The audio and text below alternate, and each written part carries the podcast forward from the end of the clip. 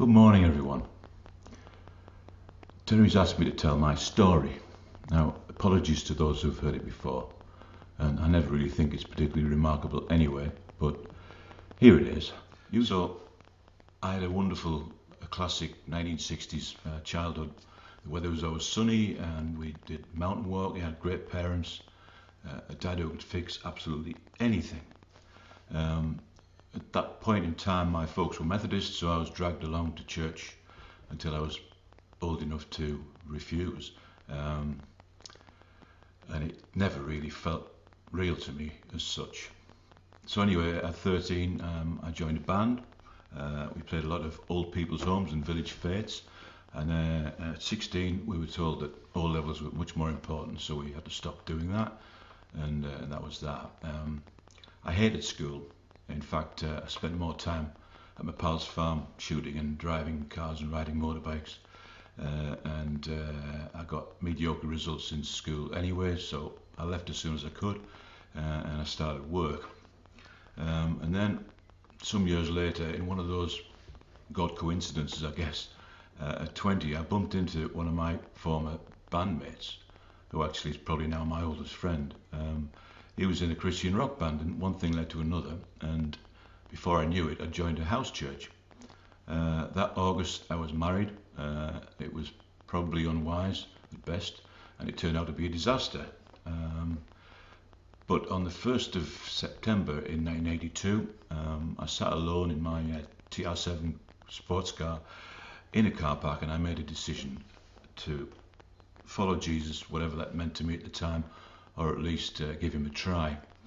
Um, then that November, um, I was baptized and uh, hardcore baptism, none of this heated tank thing. It was in a cold river up in Weardale, and I think that's probably when I met met the uh, supernatural God for the first time. And without a doubt, coming out of that water, I was I was changed. I felt completely different, and it's so hard to explain. But that experience, almost 40 years ago now, stays with me vividly. Anyway, this church was one of those that, that was kind of popular at the time. Uh, they suggested that you couldn't really be a real Christian without the gift of tongues. So there was a little bit of time uh, where I was a bit confused about all of that. Um, because back then and today, I guess, um, people can take a small part of the Bible, uh, quote it out of context, and maybe justify their own opinions. In 1 Corinthians 12, Paul says, Now, to each one, the manifestation of the Spirit is given for the common good. To one, there is given through the Spirit a message of wisdom, to another, a message of knowledge. By means of the same Spirit, to another, faith by the same Spirit, to another, gifts of healing by that one Spirit, to another, miraculous powers, to another, prophecy, to another, distinguishing between spirits to another speaking in different kinds of tongues, and to still another the interpretation of tongues. All of these are just the one of work of the one and the same Spirit, and He distributes them to each one just as He determines. So anyway, that gift, I suppose, when I stopped asking for it, it came in the end.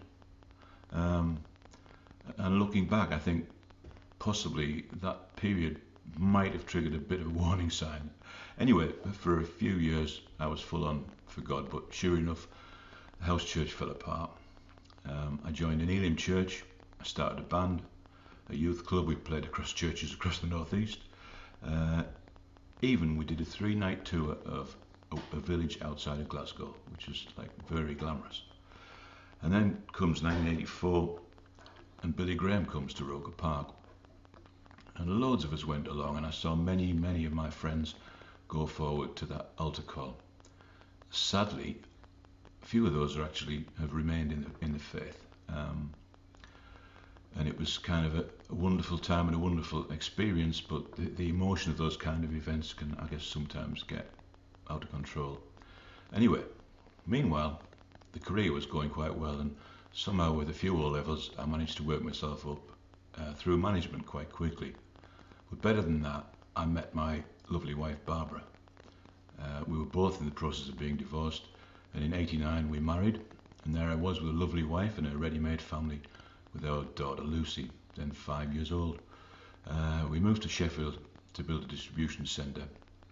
We worked together for a long time, sharing that success. Barbara wasn't, she still is um, a practicing Catholic.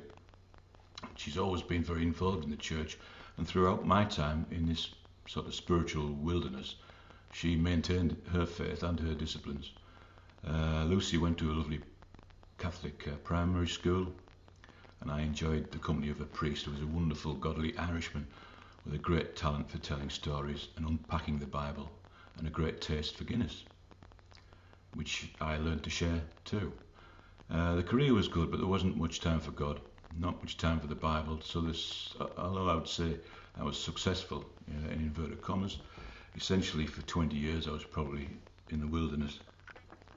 Um, I never really lost faith in God, but I thought I didn't need church, and I especially didn't want to hang around with religious people. The thing is, even when you think you've left God, He hasn't left you. Um, and one of the amazing things that I, I, I kind of realized back then was in my view, I thought, well, you know, once saved, always saved. Whatever we've done, uh, wherever we've been in life, God can never love us any less or any more. And He loves us unconditionally. Uh, in Romans 8, Paul says, For I am convinced that neither death nor life, neither angels nor demons, neither the present nor the future, nor any powers, neither height nor depth, nor anything else in creation will be able to separate us from the love of God that is in Jesus our Lord. And when I got that and understood that, everything became clearer. Anyway, back to the story. So um, there we are, doing all right, um, living in Sheffield, got enough money and a couple of houses and what you would say to be material success. And then the wheel came off. I've been riding motorbikes all my life from the age of 12 on the roads from 16 and I never didn't have at least one bike, but I never had an accident.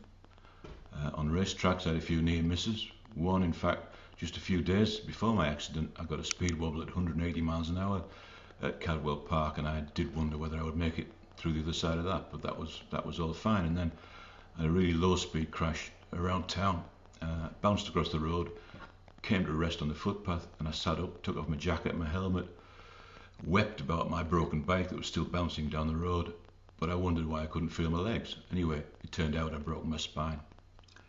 Um, for four months, I was basically strapped to a bed, uh, learning about the real impact of spinal cord injury.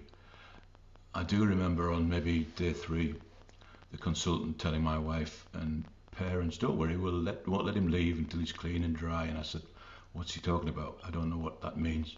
But I came to realise that not being able to walk is a tiny part of actually what happens when you sever your spine. Uh, after a week or so, I had surgery and some titanium fitted. Uh, surgery didn't go particularly well, and I was ill for a few days. And then I remember coming out of unconsciousness uh, to see the Twin Towers on the TV, and I thought that was uh, part of the morphine experience. Uh, and sadly, it wasn't. So, you know, if you ask where were you on that day, I could tell you exactly. And for weeks and weeks, um, I ranted at God. Come on, what's this about, God? Again and again, what's this about? I get it. I know you're there. Uh, I know you're still there for me, but why? Why, why has this happened? And I'm not saying this was like simple or quick, but eventually I started to sense something in my spirit, God saying, I love you, it's going to be all right. I love you, it's going to be all right. So just before Christmas, uh, I returned home. We all wept for a little while, and it took a little time to adjust to this new life, to redefine who I was, uh, what I was, what I believed.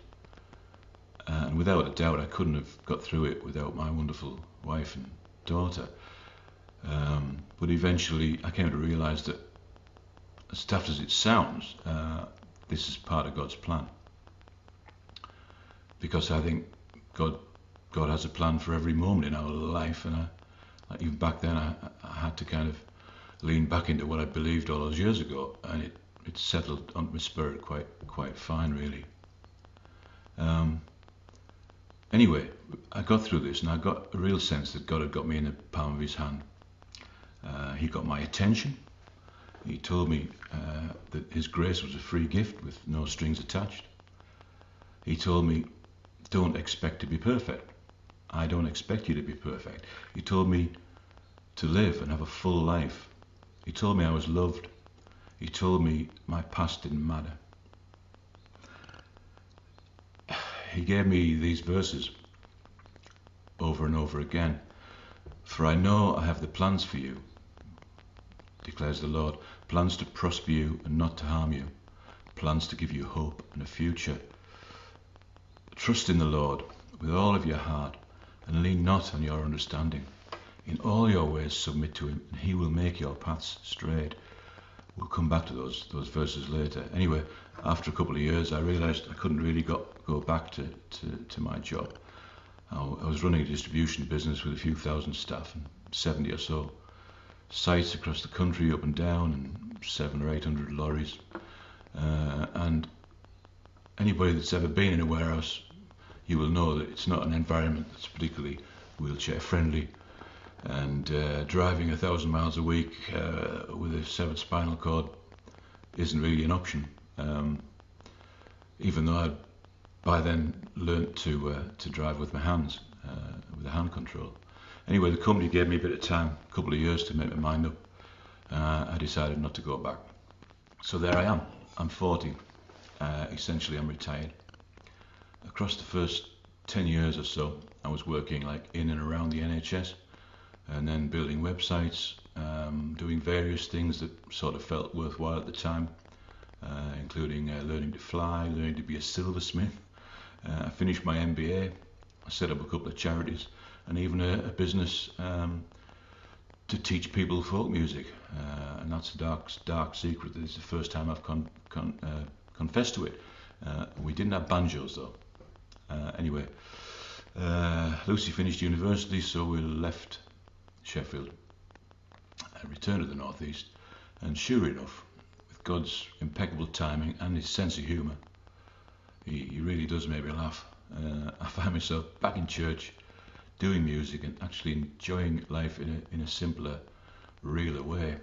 It is said that uh, until you step off the treadmill, you don't realize what a pointless exercise it is. Um, and yes, we miss the money and the position and trimmings of success occasionally, uh, but very rarely. Um, it took me probably 10 years to not to deal with the question when you meet new people, uh, or what do you do? And uh, I always said, well, I used to be this, just as I've said earlier on in this in this talk. I used to do this, I used to do that. Wasn't I clever? Uh, but our culture and society seems, seems to define us by what we do. And uh, when something like this happens to you, uh, I guess you'd call it a life-changing experience, then you have to kind of redefine what you are and stop worrying about what you do, what you drive, where you live, because really it doesn't matter. Um, so, where's all this going? I've got three words, uh, three big words, and each word could really be a sermon or two in itself. The first thing I've got to say is I still struggle with all of these things, and I suppose I always will, but it is a journey. It is a journey, and it's a journey that you have to do uh, with God. It was terrible. I sat in the big hall and put my packet of polos on the desk, and my spare pencil and my support gonk, and my chewing gum, and my extra pen, and my extra polos and my lucky gonk, and my pencil sharpener shaped like a cream cracker, and three more gonks with a packet of polos each, and lead for my retractable pencil, and my retractable pencil, and spare lead for my retractable pencil, and uh, chewing gum, and pencils and pens, and more gonks. And the guy said, Stop writing, please. Thanks, Neil. Matthew 6 25 to 34. This is from the message version. if you decide for God, living a life of God worship, it follows that you don't fuss about what's on the table at mealtimes or whether the clothes in your closet are in fashion. There's far more to your life than the food you put in your stomach. There's far more to your outer appearance than the clothes you hang on your body. Look at the birds, free and unfettered, not tied down to a job description, careless in the care of God. And you count far more to Him than the birds. Has anyone, by fussing in front of the mirror, ever got taller by as much as an inch? All this time and money wasted on fashion, do you really think it makes much difference? Instead of looking at the fashions, walk out into the fields, look at the wildflowers. They never primp or shop, but have you ever seen colour and design quite like it? The ten best dressed men in the country look shabby alongside of them. If God gives such attention to the appearance of wildflowers, most of which are never seen, don't you think he'll attend to you? Take pride in you, do his best for you. What I'm trying to do here is to get you to relax, not to be so preoccupied with getting, so you can respond to God's giving. People who don't know God and the way he works fuss over these things, but you know both God and how he works. Steep your life in God reality, God initiative, God provisions. Don't worry about missing out. You'll find all your everyday human concerns will be met. Give your entire attention to what God is doing right now. And don't get so worked up about what may or may not, may not happen tomorrow. God will help you deal with whatever hard things come up when the time comes. Worry is pointless and destructive. the point. And what have they ever given us in return? The aqueduct? What? The aqueduct. Oh, yeah, yeah, they did give us that. Uh, that's true, yeah. And the sanitation. Oh, yeah, the sanitation, Reg. Remember what the city used to be like? Yeah, all right, I'll grant you the aqueduct and sanitation are two things the Romans have done. And the roads. Well, yeah, obviously the roads. I mean, the roads go without saying, don't they? But apart from the sanitation, the aqueduct, and the roads, Irrigation. Medicine. Education. yeah, yeah, all right, fair enough. And the wine. Yeah, yeah, that's something we'd really miss, Reg, if the Romans left. Public baths. And it's safe to walk in the streets at night now, Reg. yeah, they certainly know how to keep order. Let's face it, the only ones who could in a place like this. All right, but apart from the sanitation, the medicine, education, wine, public order, irrigation, roads, a fresh water system, and public health, what have the Romans ever done for us? Brought peace. Oh, peace! Shut up! So let's talk about negativity. Negativity always justifies itself. All the ways of man are pure in his own eyes, but the Lord weighs the spirits. Proverbs 16:2. We can generally justify the way we think and act. There are usually good reasons for us to feel hurt or maybe victimized, but justifying won't change anything. It just gives us a reason to accept mediocrity or failure. Negativity attempts to justify its stance by quoting experience.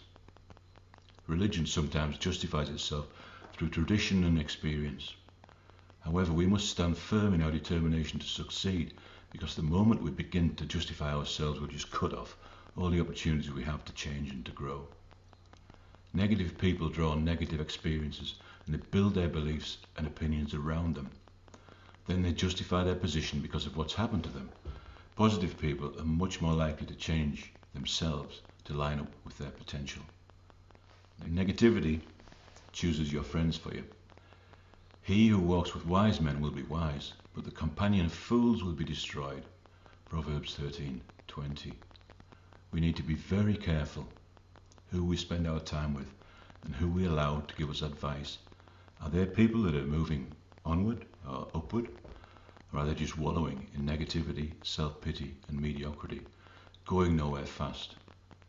Are their words inspiring to you to be the person you intended to be? Or are they deflating and distracting you?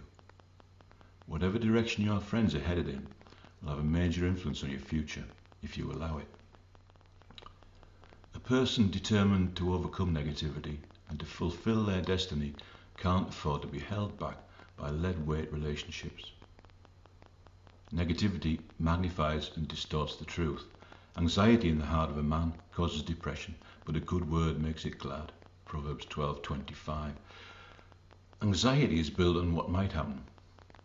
It affects every area of your life and it thrives on what if, what I get if I get ill? What if I lose my job? What if my kids have an accident? Negativity and anxiety work closely together. An anxious or depressed person can't see straight. Their perspective on life is blown out of all proportion. Small things seem huge. Molehills turn into unbeatable mountains. So, if you're looking at a world from a heart full of uh, cynicism and bitterness, your perspective of the truth more than likely will become magnified and distorted in a destructive way. Negativity makes sweeping statements and harsh judgment. When King David began to dance with joy and happiness in the midst of a great crowd, his wife watched with disdain. Embarrassment fueled her caustic and sarcastic retort. How inglorious was the King of Israel today?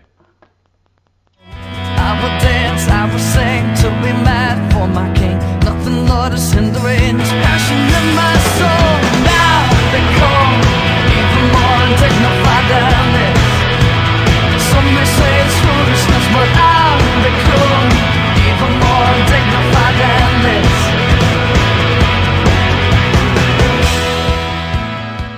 Dancing the real issue?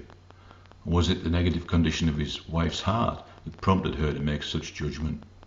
It's so easy to watch people from a distance and make sweeping judgments about them. Sadly, the need to criticize or pull down comes from a negative condition within us. Negativity will rob you. It will rob you of the great future that God intends. So challenge the negativity in life. So if we can overcome negativity, and if we can overcome worry, where does that leave us?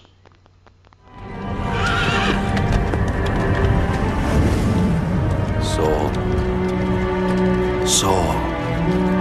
Why are you persecuting me, Saul?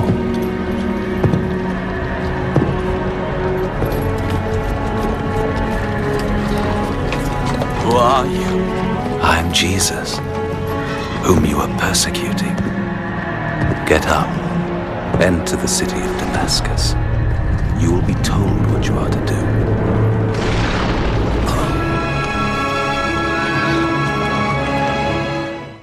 After his encounter with Jesus on the road to Damascus, Paul had a lot to learn about salvation and following Christ. Throughout his time, the apostle shared what he was discovering. In his letter to the church at Philippi, he wrote about a very important life lesson, the secret of being content. You might think, what kind of life brings contentment? You might assume it's one with few troubles or great success. You might want great health, financial security, and a loving family. I know I did. Paul's life wasn't like this at all. He was in danger from both his own countrymen and the opposition. Sometimes the people listened, but more often than not, they were hostile to his message. He also had a thorn in the flesh, which God refused to move. Few theories about what that thorn was, but I think each of us has their own thorn. Mine is nerve pain. It, it's a chronic condition, never goes away. Um, and it affects sleep and all the rest of it. But really, that's nothing compared to Paul, who spent time in prison. He was chained to a guard, yet he wrote, I've learned the secret of being content in ev- any and every situation. The secret he discovered was to learn to live on the basis of his position in the Lord and not his feelings. As God's child, Paul knew he was spiritually rich. He was blessed with every spiritual blessing in the heavenly places in Christ because he had a loving Father and the Holy Spirit's guidance. So contentment in our, especially now I think in uh, in this post-COVID media-driven era, it's hard to find and it's harder to keep. There's always something newer, bigger or better to buy and someone else has always got what you want. When you feel unsatisfied, try basing your response on your position as a co-heir with Christ. Yes, a co-heir with Christ. Remember we've talked about how he can't ever love you more. And he meets you where you are. And he takes you as you are. Contentment can be found, but it can't be found without that relationship. So, to close, this has gone on a lot longer than I planned to, so apologies for that. Let's all declare, I've learned to trust God, even when it seems impossible. I've learned not to worry about anything. I've learned to be content. I've learned that negativity is a robber. These words aren't just adjectives, they're verbs, they're choices. We must actively choose not to worry. We must actively choose to learn to be content, whatever our circumstances. Finally, we must actively choose to try to not be negative and to avoid spending too much time with negative people because that negativity will rub off. Thanks for listening, church. Amen.